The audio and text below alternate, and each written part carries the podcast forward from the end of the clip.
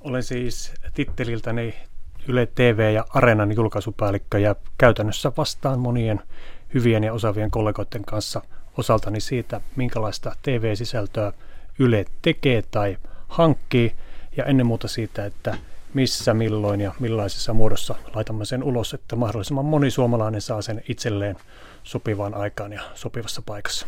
Eli mitä se tarkoittaa käytännössä? No käytännössä esimerkiksi tähän minun osastooni kuuluu Tarmo Kivikallion yksikkö, joka hankkii kansainväliset ohjelmat Ylen T V-kanaville. Se tarkoittaa noin puolta meidän T V-kanavien sisällöistä. Ja sitten tähän minun porukkaani kuuluu myös Areenan toimittajat ja Areenan kehittäjät, jotka kehittää sitä palvelua erittäin suurella intensiteetillä ja intohimolla sillä tavalla, että suomalaiset löytyvät tästä meidän nettitelevisiostamme ja radiostammekin.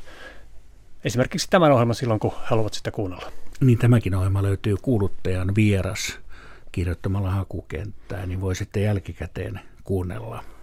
Joo, siellä on paljon. Kuuntelin eilen juuri opiksi ja ojennukseksi kollegoita, niin siellä on paljon hyviä sisältöjä. Aina oppii.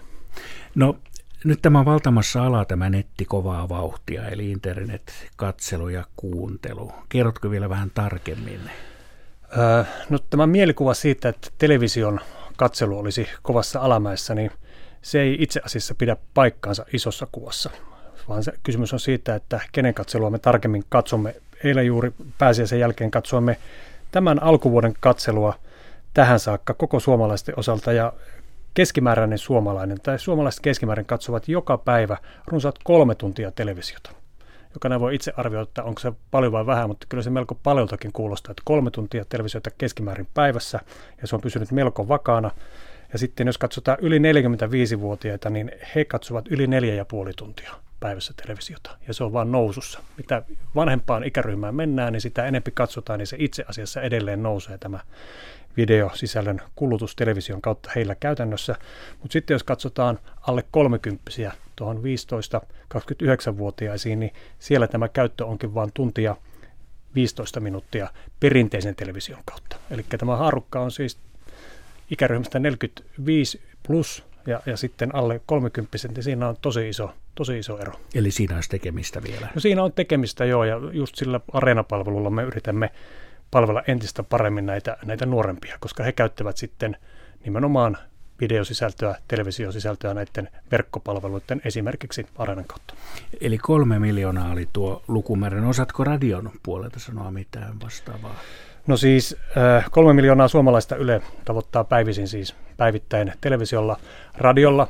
Radio ei ole suoranaisesti minun toimialani muuta kuin Areenan kautta, niin muistaakseni ulkomuistista sanoin pari miljoonaa suomalaista, mitä tavoitetaan radion on, kautta. Se on, on erittäin, erittäin paljon ja sehän on Ylen lakisääteinen tehtävä ja tämä meidän pyhä tavoitteemme ihan vakavastikin sanottuna, että yritämme tavoittaa kaikki suomalaiset jollain tavalla. Aiemmin oli strategiaan kirjattu ja edelleen sitä on hyvänä pitää merkkinä, että, että päivittäin tavoitetaan seitsemänkymmentäviisi prosenttia suomalaisista ja viikoittain yhdeksänkymmentäviisi prosenttia suomalaisista. Ja näistä molemmat on kovia haasteita muuttuvassa maailmassa, mutta tämä viikoittainen tavoittavuus on vielä haastavampi, että, että siitä yhdeksänkymmentäviisi prosentista, miten tavoitamme ne viisi prosenttia suomalaisista, joita ei vielä tavoiteta, niin se on se, mihin tässä myös tähdätään. Täällä on Kuuluttajavieraana julkaisupäällikkö Petri Jauhiainen ja seuraavaksi sitten onkin varmaan sopivaa puhua tulevasta kanavapaikkamuutoksesta, nimittäin siitä sinulla oli myös jotain muistutettavaa. Joo, ensi maanantaina kahdeskymmenesneljäs neljättä nyt tapahtuu tämä yhden kanavapaikan muutos, eli Yle Teema ja Yle Fem siirtyvät samalle kanavapaikalle, kanavapaikalle viisi käytännössä telkkarissa. Ja yksittäiselle katsojalle se ei tarkoita sen kummempaa, että hänen ei tarvitse telkkarissaan tehdä mitään, ei tarvitse kivetä katolle virittelemään antenneja tai muuta, mutta että nämä hyvät sisällöt löytyvät sitten jatkossa kahden kanavapaikan sijasta sieltä yhdeltä kanavapaikalta viisi. Ja, ja kanavan nimi on Yle Teema et Fem. Miten siellä nämä ohjelmat menevät suunnilleen? No ne menee sillä tavalla, että siinä on tehty mielestäni varsin ansiokas valmistelutyö ja Teeman ohjelmat tulevat viitenä iltana viikossa ja iltapäivisin ja sitten Femin ohjelmilla on varattu kaksi kokonaista iltaa, eli sunnuntai ja maanantai. Ja, ja niin se siellä sitten jakautuu ja jako menee niin, että noin seitsemäntoista kaksikymmentäviisi alkaen alkaa Femin ohjelmat ja kestävät tuonne kahdeksaan asti ja siitä eteenpäin sitten Teeman ohjelmia, paitsi näinä kahtena iltana maanantaina ja sunnuntaina, jotka on kokonaan pyytetty siis Femille. Tämä saattaa näin kerrottuna kuulostaa hieman monimutkaiselta, mutta olen varma, että kun kanava lähtee pyörimään ja ihmiset näkevät, että kuinka se siellä käy ja kukkuu, niin huolet hälvenevät. No mitenkä sitten tuo internetpuoli ja Areena, onko sinne tulossa jotain?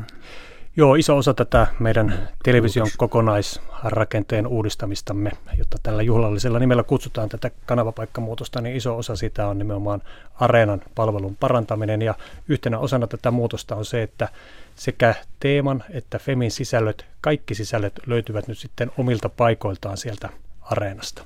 Eli sinne tulee tällaiset niin kutsutut julkaisijapaketit, jonne ihminen voi sitten mennä sieltä Areenan etusivulta katsomaan, että jos on kiinnostunut nimenomaan esimerkiksi elokuvakulttuuripainotteisista ohjelmistoista, jotka leimallisesti kuuluvat Teemalle, niin hän löytää ne sitten sieltä yhdestä paikasta. Myös silloin, kun se kanava, Teemakanava ei ole broadcastissa, eli perinteisessä telkkarissa päällä. Tämä koskee esimerkiksi R S O-konsertteja. Ovatko ne sitten pysyvästi siellä vai jonkin tietyn ajan? Joo, ne ovat pysyvästi siellä niillä oikeuksilla kuin mitä meillä niihin on olemassa. Että sehän on yksi asia, mitä tavallinen ihminen ei aina mieti, eikä tarvitsekaan miettiä, on se, että, että näitä joudutaan näitä oikeuksia. Esimerkiksi ulkomaisiin ohjelmistoihin niitä joudutaan aina erikseen jokaisen kohdalla neuvottelemaan, ja kaikkein ei isollakaan rahalla saa oikeuksia pysyvästi tai oikeastaan muutama viikkoa pitempään joissakin asioissa, että niiden mukaan sitten mennään. No vielä, jotta ympyrä saadaan tässä suljettua, niin kerrotko lyhyesti vielä polkusi täällä Yleisradiossa, että miten alun perin tänne tulit ja mitä tulit tekemään? Aikanaan tulin, olen ollut täällä jo niin kuin moni tässä hyvässä talossa, niin olin parikymmentä vuotta vähän ylikin töissä ja alun perin tulin ihan T V-uutisiin kesätoimittajaksi ja siitä sitten melko pian lähdin taloustoimittajan ja politiikan toimittajan töihin ja mulla on ollut ilo vaihtaa täällä tehtäviä aina muutaman kolmen, neljän, viiden vuoden välein ja monenlaista on kerennyt tekemään, että nyt sitten vuoden verran ollut tässä julkaisut yksikössä, eli tässä T V-areena-päällikkönä. Sitä ennen olin tuolla T V uutisia ajankohtaispuolella, vastasin niiden uutisia ajankohtaislähetyksistä. Ja nyt sitten vastaat näistä uusista kuvioista, nettikuvioista ja kanavakuvioista. Kyllä, näistä näin joo.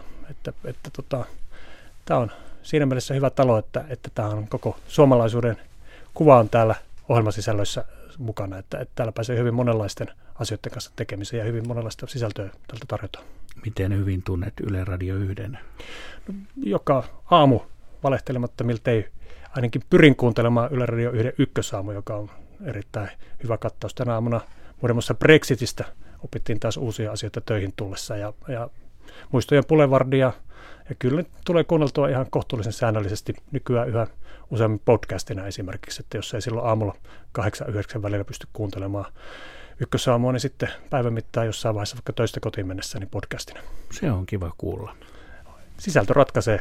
Nämä jakeluratkaisut on aina semmoisia, että ne muuttuu ajan myötä ja teknologia kehittyy, mutta lopulta se, mikä ihmisiä kiinnostaa ja minkä he varassa he omaa päivänsä rakentavat ja kenen palveluun he tulevat, niin kysymys on siitä sisällöstä, että, että se on puhuttelevaa ja, ja sellaista, joka, joka se ihmisen omia tarpeita parhaiten palvelee. Eli sisältö joka tapauksessa ratkaisee. No kyllä se näin on. Kädessä. Kyllä se vanha vitsi, että content is king, niin kyllä se tässäkin edelleen pitää muuttuvassa maailmassa kyllä paikkansa.